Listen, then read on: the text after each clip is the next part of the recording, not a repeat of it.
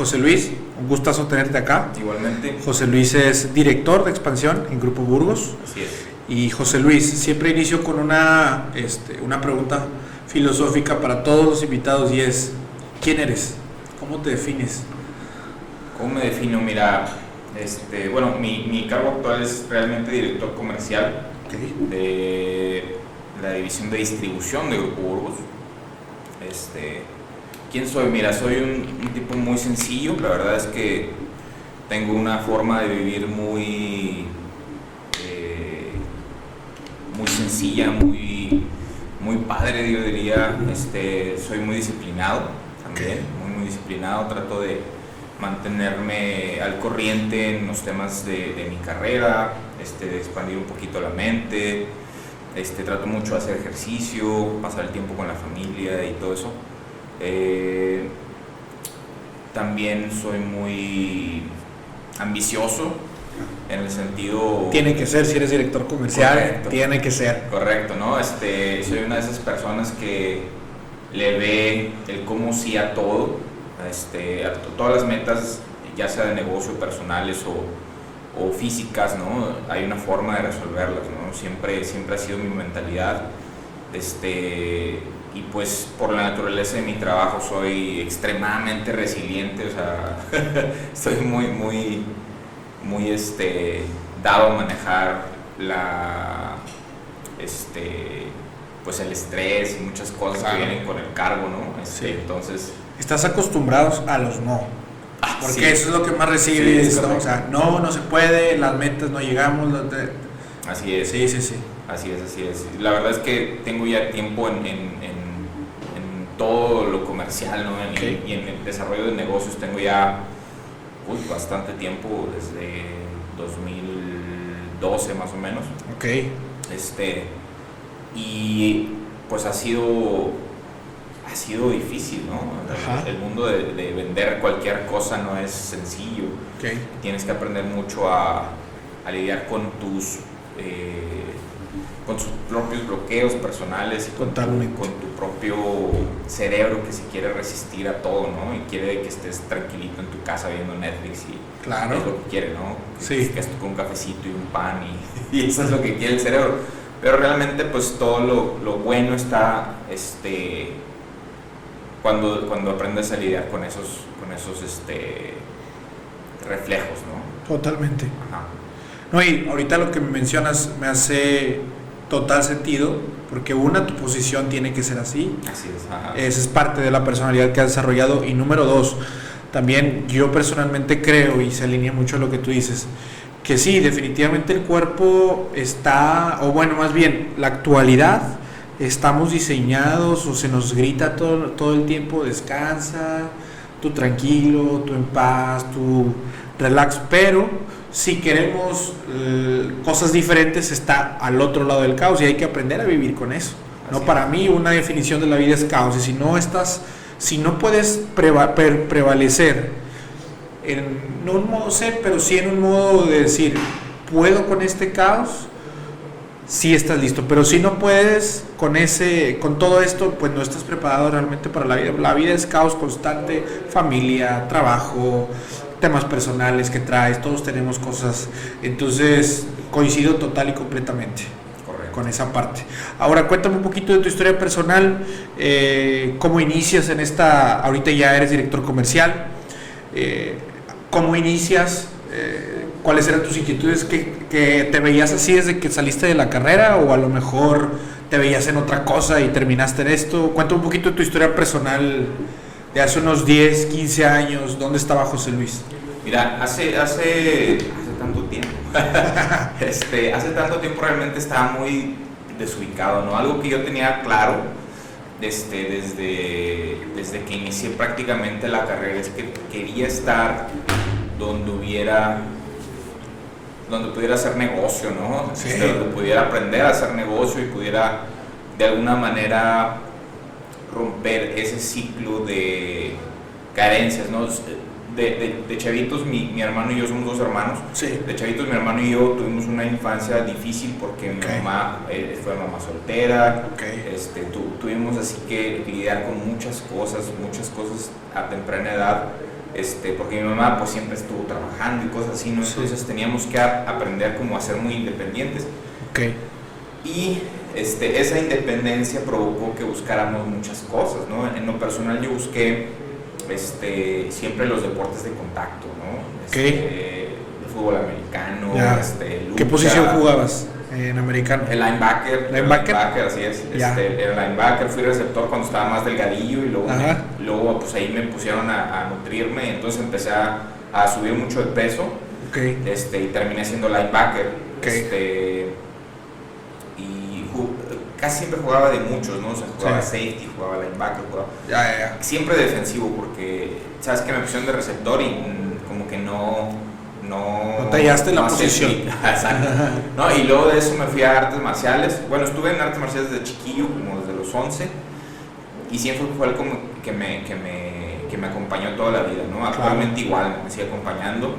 Este, pero en vías de la carrera, en vías de lo que te decía, es que como que siempre busqué una forma de, pues, de lidiar con ese estrés, ¿no? Totalmente. Con, el estrés de, de, las carencias y todo. Y yo quería estar donde pudiera salir de esas carencias, ¿no? Y, darme, darme por mí mismo este, una forma de vida mucho, con mucha mejor calidad. Claro. Este, empecé a trabajar chavo, empecé a trabajar bien chavo, a los 15 ya estaba mesereando y cosas así, ¿no?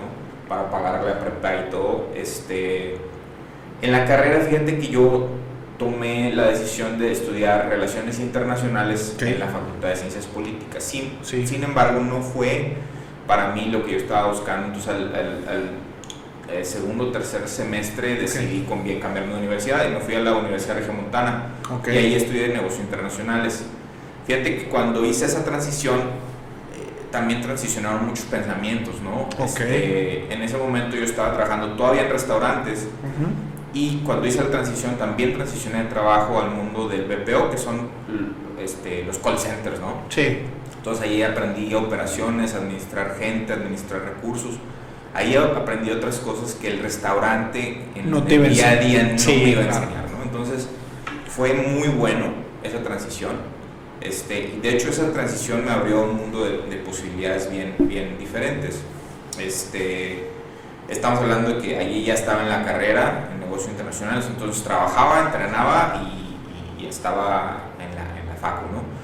Este, luego, al terminar la carrera, seguía trabajando en el, en el, en el BPO, pero ya era este, supervisor de operaciones, ya tenía un montón de gente que tenía que supervisar. Okay. Entonces ya estaba como envuelto en esa dinámica del trabajo, ¿no? este, me caso y mi esposo y yo decidimos irnos a Canadá a probar suerte. Qué chingón. ¿A dónde te fuiste? Me fui a Vancouver. Fíjate que pasó un ah, proceso. Excelente.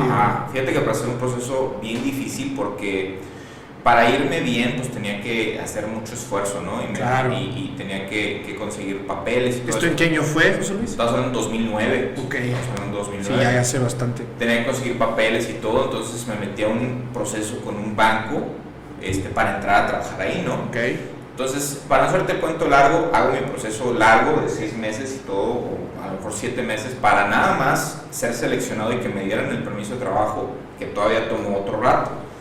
Después de, ese, después de eso, llegamos y no había trabajo. sí, entonces ahí fue como, chino, puede ser. ¿Sabes que cuando caes en, esa. Es lo que te decía, el cerebro te enseña a ajustarte, ¿no? Te enseña el marco de comodidad donde tienes que estar, porque si no empieza esa incomodidad y o te deprimes o cambias, ¿no? Casi siempre son los dos extremos. Entonces, este, afortunadamente para, para mí fue un proceso muy complicado, fue súper cansado físicamente porque estás hablando que ya estábamos allá los dos solos. Claro, claro. Este, siempre llegamos bien confiados, ¿no? Llegamos semanas antes y pues como ya iba con trabajo, llegamos a gastar. Entonces, eh, al final, cuando me avisan, llegando al banco y haciendo mi check-in y todo, este, me avisan, ¿sabes que tu división chispón? Chinga. Ajá. Así en... en cinco días, o sea, en cinco días sabes que tu división, estás hablando de 200 pelados, a todos nos dieron crank. Este, entonces, este, todos nos quedamos Sin chiflando en la loma, ¿no? Entonces tuvimos que hacer el proceso que todos los migrantes hacen, que es conseguir trabajo a pata, eh, tocando puertas. Terminé trabajando en un subway, en un pueblito que se llama Catch Creek. Ok. Este, fíjate cómo son las cosas. Ahí en ese pueblito conocimos a... Nos dieron la oportunidad de ir a otras entrevistas de trabajo. Y en una de esas entrevistas... Sí, porque, perdón que te interrumpa, para esto tú ya tenías tu carrera, Ya, ya traías una experiencia Ya en el. BPO, ya estabas casado, entonces estás hablando de alguien que está en un subway que no es un trabajo para nada malo. No iba para eso, No es- pues. sí, sí, sí, pero no estabas buscando eso. ¿Sabes qué es la historia de muchos migrantes? eh? Eh, yo me topaba con ingenieros, con... Debe ser. Ajá, debe yo ser. me topaba con ingenieros, me topaba con gente que había estudiado en, en la UDEM, güey. Me Ah, topaba con gente que... Pero a final de cuentas todos tenían su historia y todos tenían ese empeño por se- seguir, seguir, seguir, ¿no? Entonces eso es contagioso. Cuando te encuentras en una situación así de difícil, tienes que seguir prácticamente, ¿no? No, no tienes otra forma de persistir, eh, más bien de subsistir, tienes que persistir para poder seguir adelante. Sí, sí, sí. Entonces en una de esas hice la aplicación, como que la industria hotelera es tan grande allá, fíjate que me di cuenta de eso, que empecé a aplicar a muchos hoteles y me dieron la, la oportunidad de ir a una entrevista a un pueblo que se llama Merritt, que está como a tres horas y media de Vancouver hacia el, hacia el norte. Hacia ¿no? el norte. Ajá. Pero sigue siendo British Columbia. British. Columbia, ya. Entonces tomas una carretera y, y te vas hacia el norte y llegas a... a muchos muchos pueblitos, Clearwater, un chorro de pueblitos. Sí, sí, sí. Y llegas a este pueblito antes de una ciudad grande que se llama Kamloops. Está este pueblo que se llama Merritt. Estás hablando que mi esposo y yo agarramos un camión a las 4 de la mañana para estar en la entrevista a las 7 de la mañana.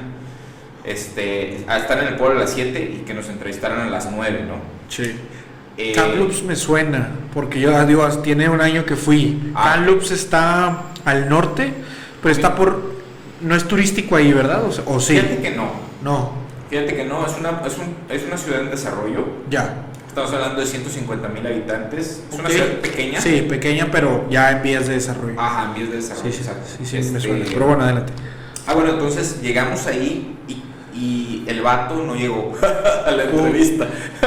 Entonces ya habíamos gastado lana, no teníamos a dónde ir y todo. Ya, ya habíamos, o sea, ya habíamos hecho un chorro de cosas y no nos, no nos entrevistó. Entonces, este, ahí nos quedamos un rato y ahí conocimos a una persona que fue nuestro ángel allá, güey.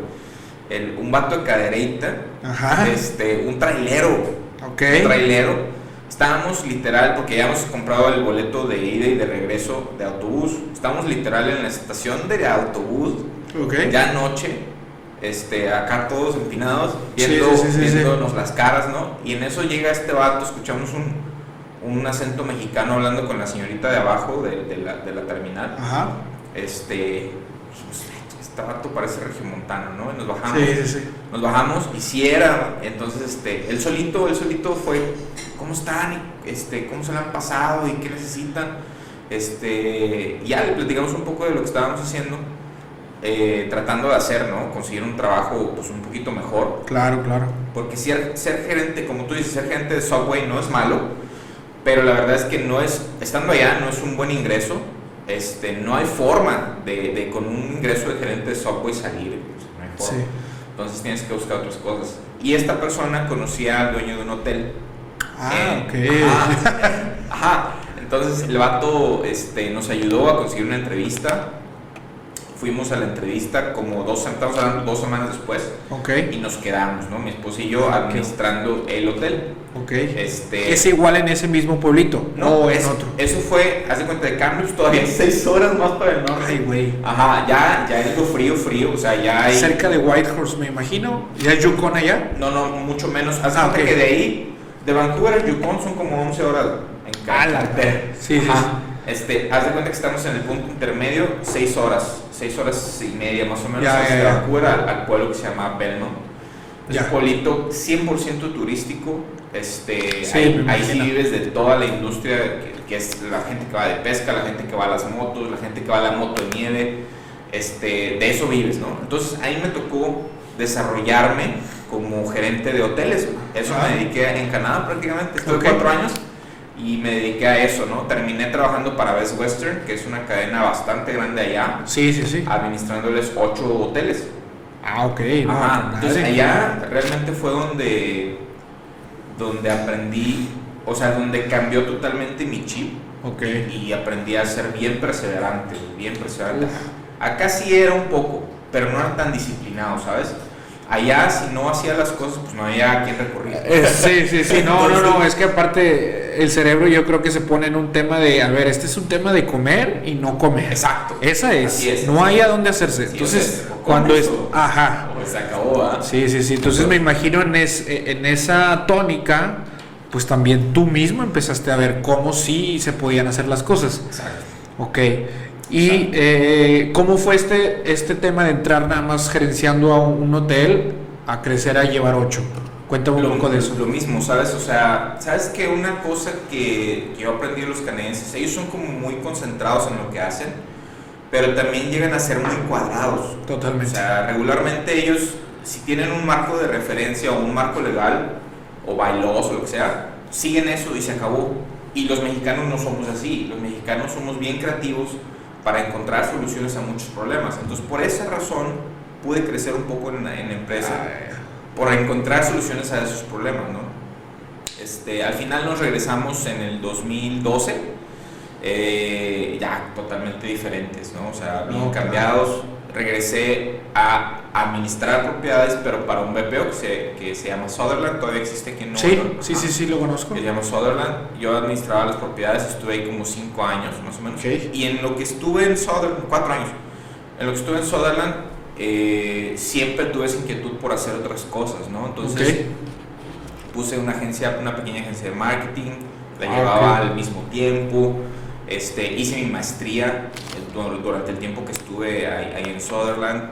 Este, hice mi maestría y luego decidí emprender el camino solo, ¿no? Con, con mi negocio ya andando bien, emprendí, emprendí el, el, camino solo.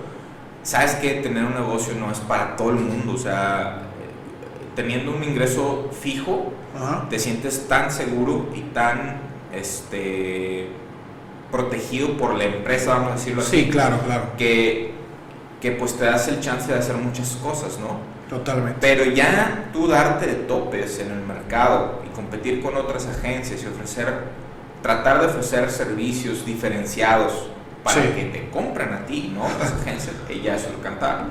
Entonces también siendo dueño de negocio aprendí muchas cosas y ahí es donde realmente durante, durante el tiempo que estuve en Sutherland aprendí mucho de desarrollo de negocios que ya traía desde Canadá por el tema de los hoteles sin embargo, aquí en México el mercado es diferente, ¿no? Sí, este, totalmente. Así es. Muy, muy diferente. El mercado es diferente. Aquí, este, más que, ¿sabes qué me ha topado mucho más que, que las credenciales que puedas mostrar? Ajá. Por ejemplo, de que, que digas, oye, yo tengo una maestría en el extranjero, lo que sea. Sí. Más que las credenciales es la capacidad que realmente puedes demostrar con resultados, porque me he dado cuenta que sí hay mucha gente que habla mucho, o sea, habla mucho y, y se enfoca mucho en sus credenciales, pero a la hora de actuar este, son muy limitados ¿no? en el rango de acción o en el rango de decisión que pueden, que pueden llegar a tener y los resultados son, eh, son bien claros. ¿no? Entonces, claro.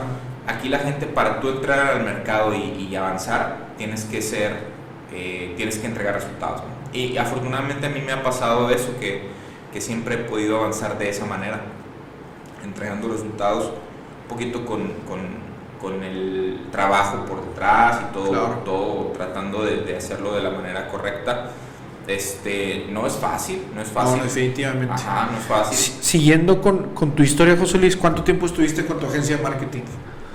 Fíjate, la tuve del 2014, Ajá. fue originalmente donde la di de alta, 2014. Este, hasta el 2019 más o menos. Ok. O sea, tiene nada, o sea, tiene muy tiene nada. Tuve, tuve, que tomar un receso porque en ese, en ese andar este, se empezó a apretar la cosa económicamente. Con la agencia. Ajá, con la agencia, porque pues ya éramos una estructura grande y tenía que sueldos y que el otro y que rentas y equipo, todo, todo, lo que tú sabes que es la administración de una agencia es, es, es este aunque, aunque los costos son bajos, si sabes administrar tus recursos, Claro. Tienes eh, empresas que te piden créditos y empresas, tienes que aguantar los, los, los, Sí, los- este, los clientes, los sí. guamazos, ¿no? Sí, sí, sí. Y, y llega un momento donde eh, si no sabes administrar las cosas bien, como me pasó a mí, Ok. los créditos me sobrepasaron Ajá. y ahí fue donde empecé a estar en problemas, ¿no? Ok. Entonces tuve que buscar una opción alterna a la agencia para cubrir mi ingreso, porque yo me di cuenta que era el gasto más grande de mi agencia. Sí, claro, lo que tú te pagabas, sí. Sí, exacto. Que eso es un, eso es un error muy grande de la gente que estamos entrando en el mundo de, de los emprendedores. Ajá. No te puedes dar el lujo Sí, de claro. pagarte un sueldo de director un sueldo de CEO, como le quieras llamar, si el ingreso de tu negocio no lo permite. Claro. ¿no? Entonces tienes que ser bien consciente de esas cosas, pero cuando tú empiezas a crecer en el negocio, empiezas a ver flujo efectivo, piensas que puedes hacer eso y, y eso no es correcto. ¿no? Sí, claro. Este, eh, y bueno, en el andar de esto, tuve que buscar otras opciones y caí en el mundo a través de unas personas que conocía porque daba consultoría a varias empresas, Sí. este, entre ellas empresas de hidrocarburos. Llegué a como gerente de desarrollo de negocios regional a, una, a Icon, que, Ok, que sí, sí, tiene la división de gasolineras que es Petro Entonces Correcto. llegué a Petro como gerente de, de desarrollo de negocios Ok. y me metí en la boca del lobo, compadre.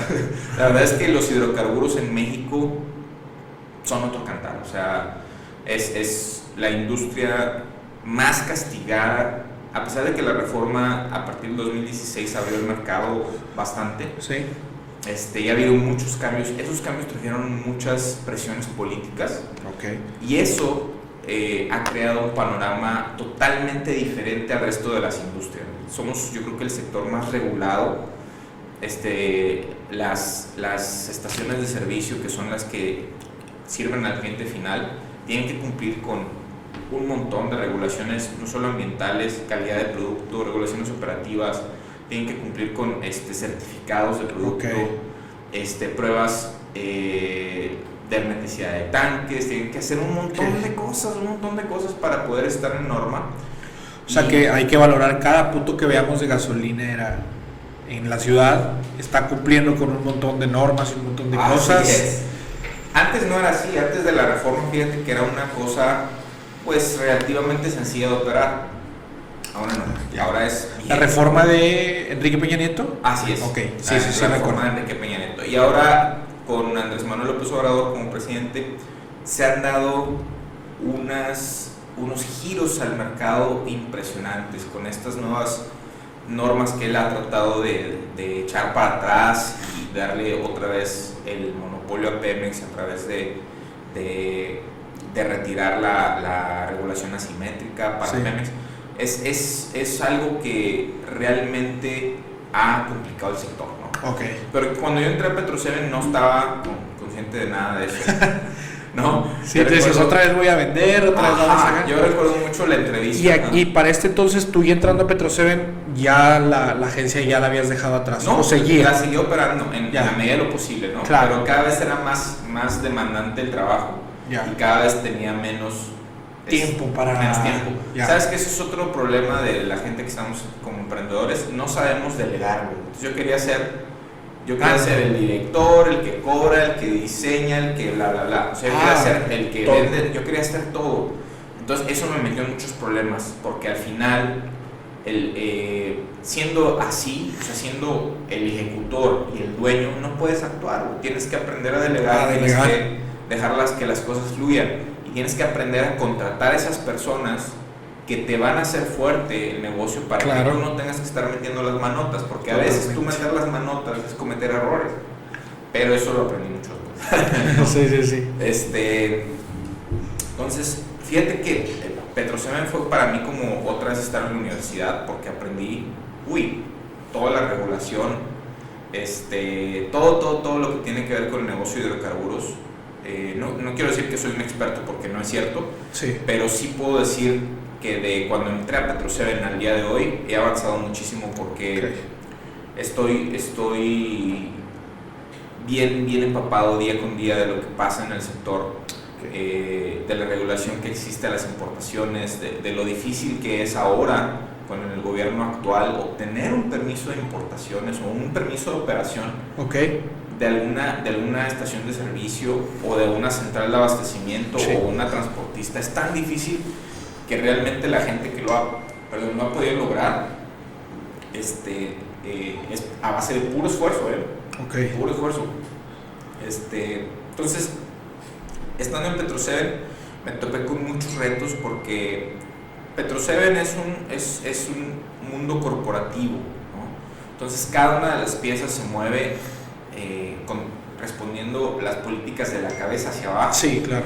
Eh, desde hace mucho ellos pusieron esa, esa, este, esa norma de, perdón, esa norma de, gobierno corporativo y la verdad de las cosas es, es algo de, yo ya estaba muy acostumbrado, pero en un sector tan dinámico como hidrocarburos necesitas encontrar ese punto de flexibilidad okay. entre tus normas internas y las normas en el mercado. Okay. Sí, porque no nomás estás solo, no estás tú compitiendo contra ti mismo.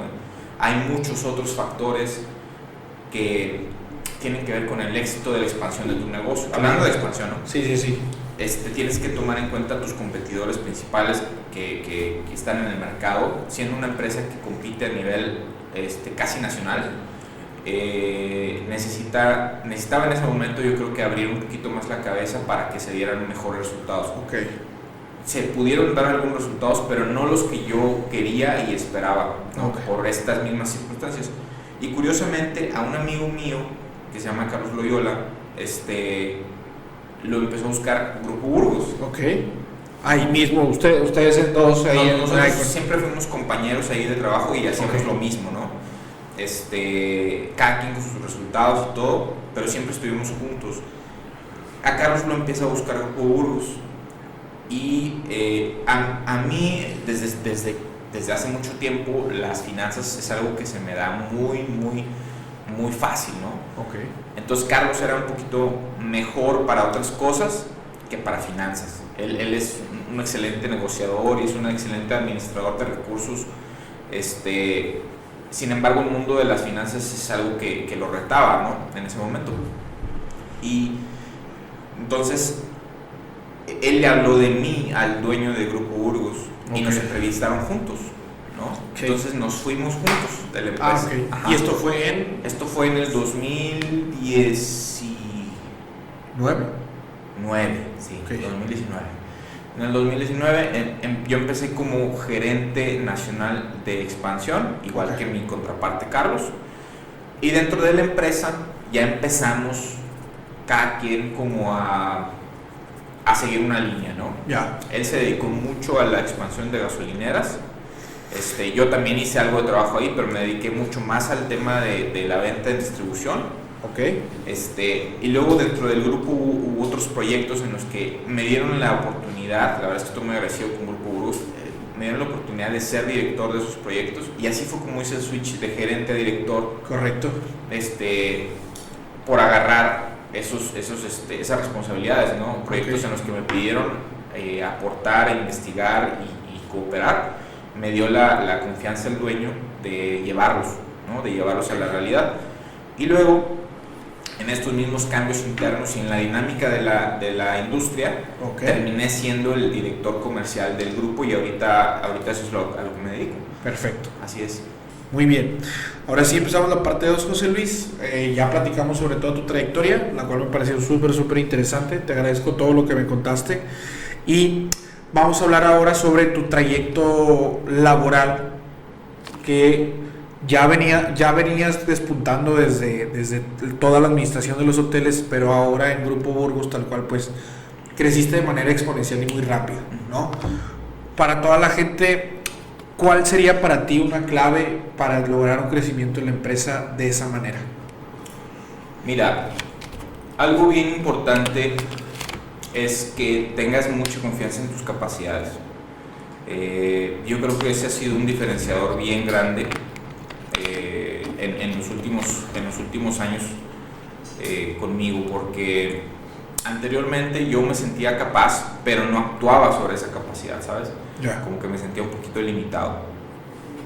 Pero aquí en el grupo, por ejemplo, algo que me ha, que me ha, que me cambió mucho la mentalidad es rodearme de la gente correcta. Trabajar a, un nivel donde estás rodeado de gente como directores, dueños y todo esto, y negociar constantemente con ese tipo de perfiles, este, te cambia definitivamente la mentalidad, ¿no? Este, te abre un poquito el panorama y ves las cosas de una manera distinta. No quiere decir que una persona que no tiene contacto con dueños y que no tiene contacto con, con, este, directores. con directores no pueda crecer. ¿eh? Esto es, es, es, totalmente lo contrario. Sabes que una de las cosas que, que, yo noto mucho en la actualidad es que la gente estamos esperando que los resultados sean inmediatos y realmente la vida así no funciona. Tienes que aprender a aceptar tu progreso poco a poco, porque de eso se trata, de avanzar, no se trata de dar un brinco totote, o sea, no vas a abrir tu empresa hoy y en dos años va a ser una multinacional, ¿estás de acuerdo? Claro, claro, claro. Este, yo no conozco ninguna de las que está cotizando en la bolsa actualmente que haya sido así en dos años. Hay, hay unicornios actuales. Los unicornios serían ahí un tema normal como Kavak aquí en, en Latinoamérica. Está Kavak, está GMB que acaba de, de, obtener una evaluación gigantesca, ¿no? Y hay muchos, muchos, muchos ejemplos así en todo el mundo, sin embargo, son casos atípicos. Sí, totalmente, es el 1.01%. La verdad de las cosas es que, es que todo el avance, es, es número es aceptar que no lo sabes todo y que no lo puedas hacer todo inmediatamente. O sea, algo que pasa actualmente mucho en redes sociales es que existe esa falsa eh, expectativa de que vas a obtener todo este, inmediato. inmediato y cambiando tu mentalidad de un día para otro vas a cambiar todo de un día para otro. Y no es cierto. Tienes que primero aceptar en dónde estás, este, saber cuáles son tus capacidades y saber bien clarito hacia dónde quieres llegar.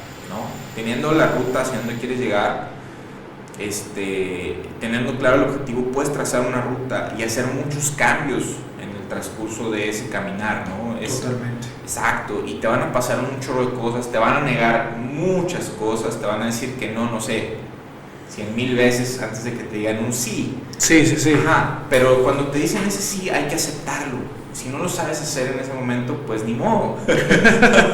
ni modo, lo vas a aprender y te vas a equivocar, ¿no? Te vas a equivocar y muchas veces te van a regañar duro, duro, ¿no? Y, y, pasa que tienes que aprender a aceptar esas cosas, tienes que aprender a, aceptar el rechazo, que es lo, lo, lo que yo veo que afecta mucho a las últimas generaciones, que no saben lidiar, sí, caray. no saben lidiar con eso, ¿no? Este, y desafortunadamente para poder crecer un negocio tienes que aprender a vender. Sí, totalmente. Para poder crecer dentro de una empresa tienes que aprender a venderte a ti mismo. Así es. Y ir avanzando conforme vas viendo mejoría y aceptar ese, esas mejorías como avance y aceptar tus errores como aprendizajes, ¿no? Y no quedarte llorando por tus errores y no reconocer que también has avanzado. Entonces, es un poquito esas dos cosas. Entonces, mucho del avance y del, del, poder llegar a, un, a, una buena posición o poder desarrollar tu negocio es ir paso a paso. Totalmente. Exacto. Ir paso a paso, rodearte de la gente correcta.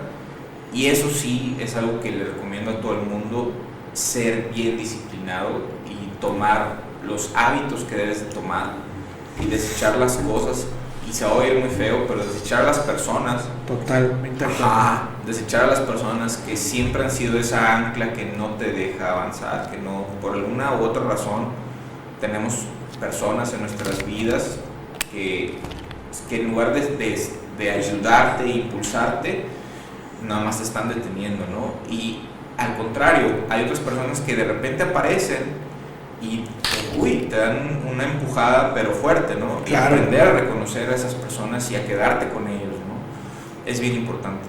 Totalmente. Ahorita que decías lo de las personas, yo estoy muy casado con esa filosofía y más desde que leí un libro que se llama Conectados o Connected en inglés, está en inglés, y habla sobre una investigación de que nosotros somos el promedio de las cinco personas que más pasamos tiempo. Pero esto está fundamentado, o sea, no nada más es una teoría bonita, no, está fundamentado Inclusive se supone que tenemos tres niveles de separación donde el amigo de mi amigo de mi amigo nos puede influir y habla sobre cosas como desde si nuestras amistades o las amistades nuestras amistades se divorcian, en el caso de que por ejemplo tú estás casado yo también, hay más probabilidad de divorcio. Temas igual pasa con el nivel socioeconómico, pasa con los hábitos alimenticios, flaco, si la gente tiene hábitos no saludables, pues tú también vas a tener hábitos no saludables, etcétera, etcétera. Entonces, desde que leí eso, híjole, el círculo que tienes, claro, hay amistades que ya tienes de muchos años y eso hay que valorarlas y, conservarlas, pero las nuevas, muy, muy, muy filtradas, porque es gente que vas a dejar que influencie tu vida sin tú saberlo. Entonces, esa parte está muy, muy, muy, este, muy interesante. Ahora cuéntame, ¿qué, para todo esto, cómo has alimentado tu mentalidad y tus habilidades? Ahorita hablaste de una maestría, ¿recomiendas una maestría o recomiendas ciertos cursos o ciertos libros? Cuéntame un poco como de ahí tu biblioteca personal, por así decirlo. Mira, eh, la verdad es que siempre, siempre he tratado como, híjole, es que no puedes dejar de estudiar. sí. Esa es la realidad, ¿no? Esa es la realidad. Este, por ejemplo, digo, de muchas personas, muchas personas aprendí muchas cosas. Yo realmente cuando estaba en la universidad, sabes que no leía mucho, ¿eh? Cuando estaba en la universidad no leía mucho, fue hasta mucho después, por obligación, que tuve que empezar a, a, agarrar los libros este, y actualizarme, ¿no? Ok. Luego me di cuenta, este, yo soy divorciado, este, ya, ya, no estoy casado, pero yo me di cuenta que... Perdón, güey, la cagué. No, no, está bien. este, yo me di cuenta que fíjate que cuando estaba eh, tratando de avanzar, me topaba con que tenía ciertos límites. O sea, me topaba con... Ajá. Sin embargo, pues yo sabía que alguien más ya lo había hecho. Entonces, simplemente buscaba esa fuente que ya alguien ya lo hizo. Ya, buscaba eso y se acabó. Entonces, estás hablando, por ejemplo eh, algo que, ha alimentado mucho mi mentalidad para, para ser más flexible, mucho más flexible, ha sido este, autores como Gary Vee, por ejemplo, Tony Robbins, este, Jim Rohn, que es el maestro de Tony Robbins, muchos autores, eh, digo el mismo Robert Kiyosaki, este, muchos libros así como clásicos, clásicos, este, eh, Grant Cardone últimamente. Sí, sí, sí siempre, siempre busco como Tim Ferriss, este, sí, sí, sí.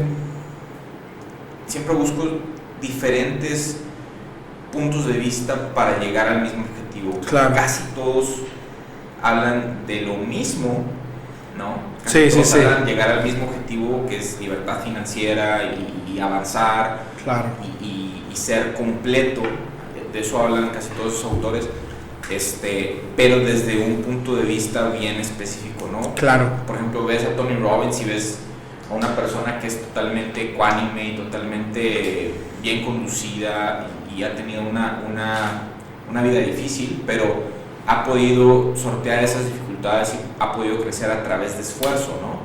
Totalmente. Y ves a una persona como Gary Vee que es totalmente diferente, que es que es este, bien parlanchín, eh, que es un vendedor nato, que, que, él espera todo en este momento y que va avanzando, avanzando, avanzando.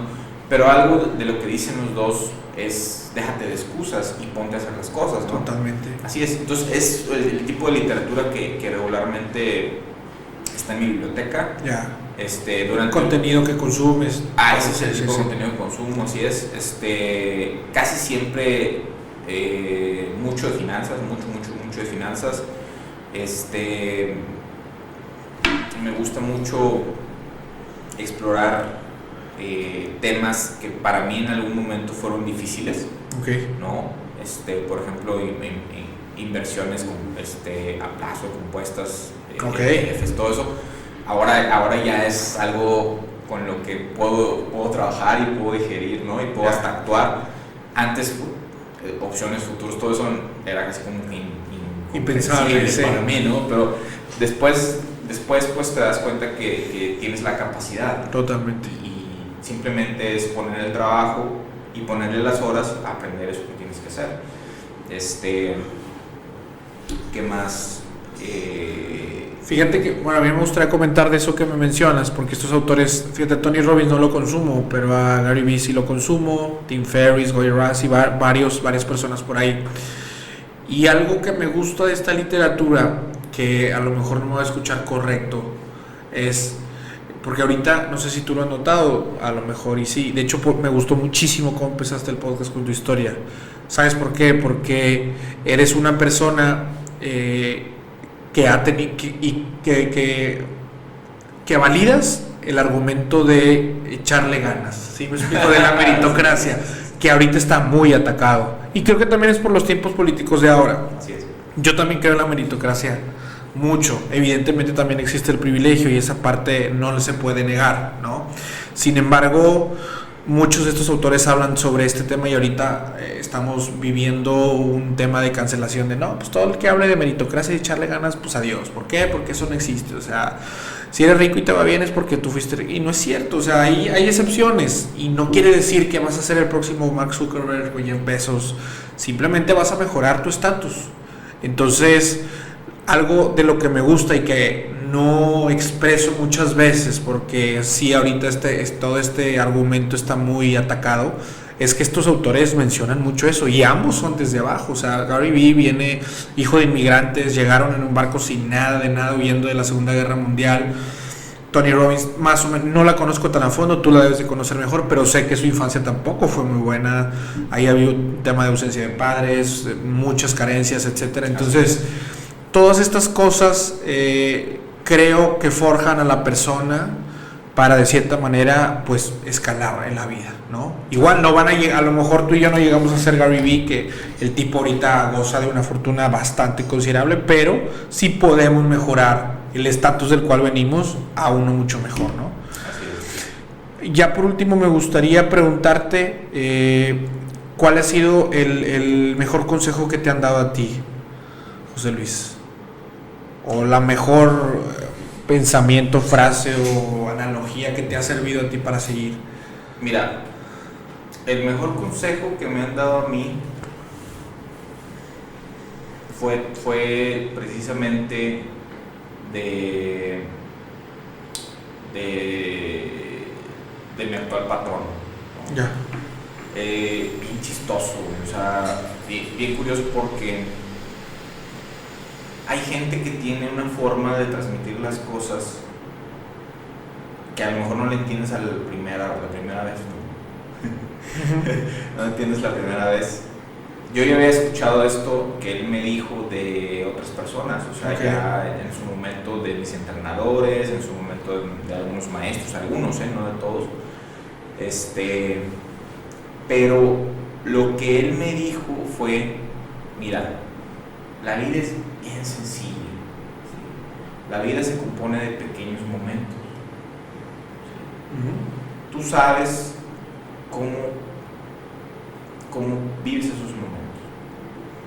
Tú decides cómo quieres vivir esos momentos y eh, qué es lo que cada uno de estos momentos aporta para ti.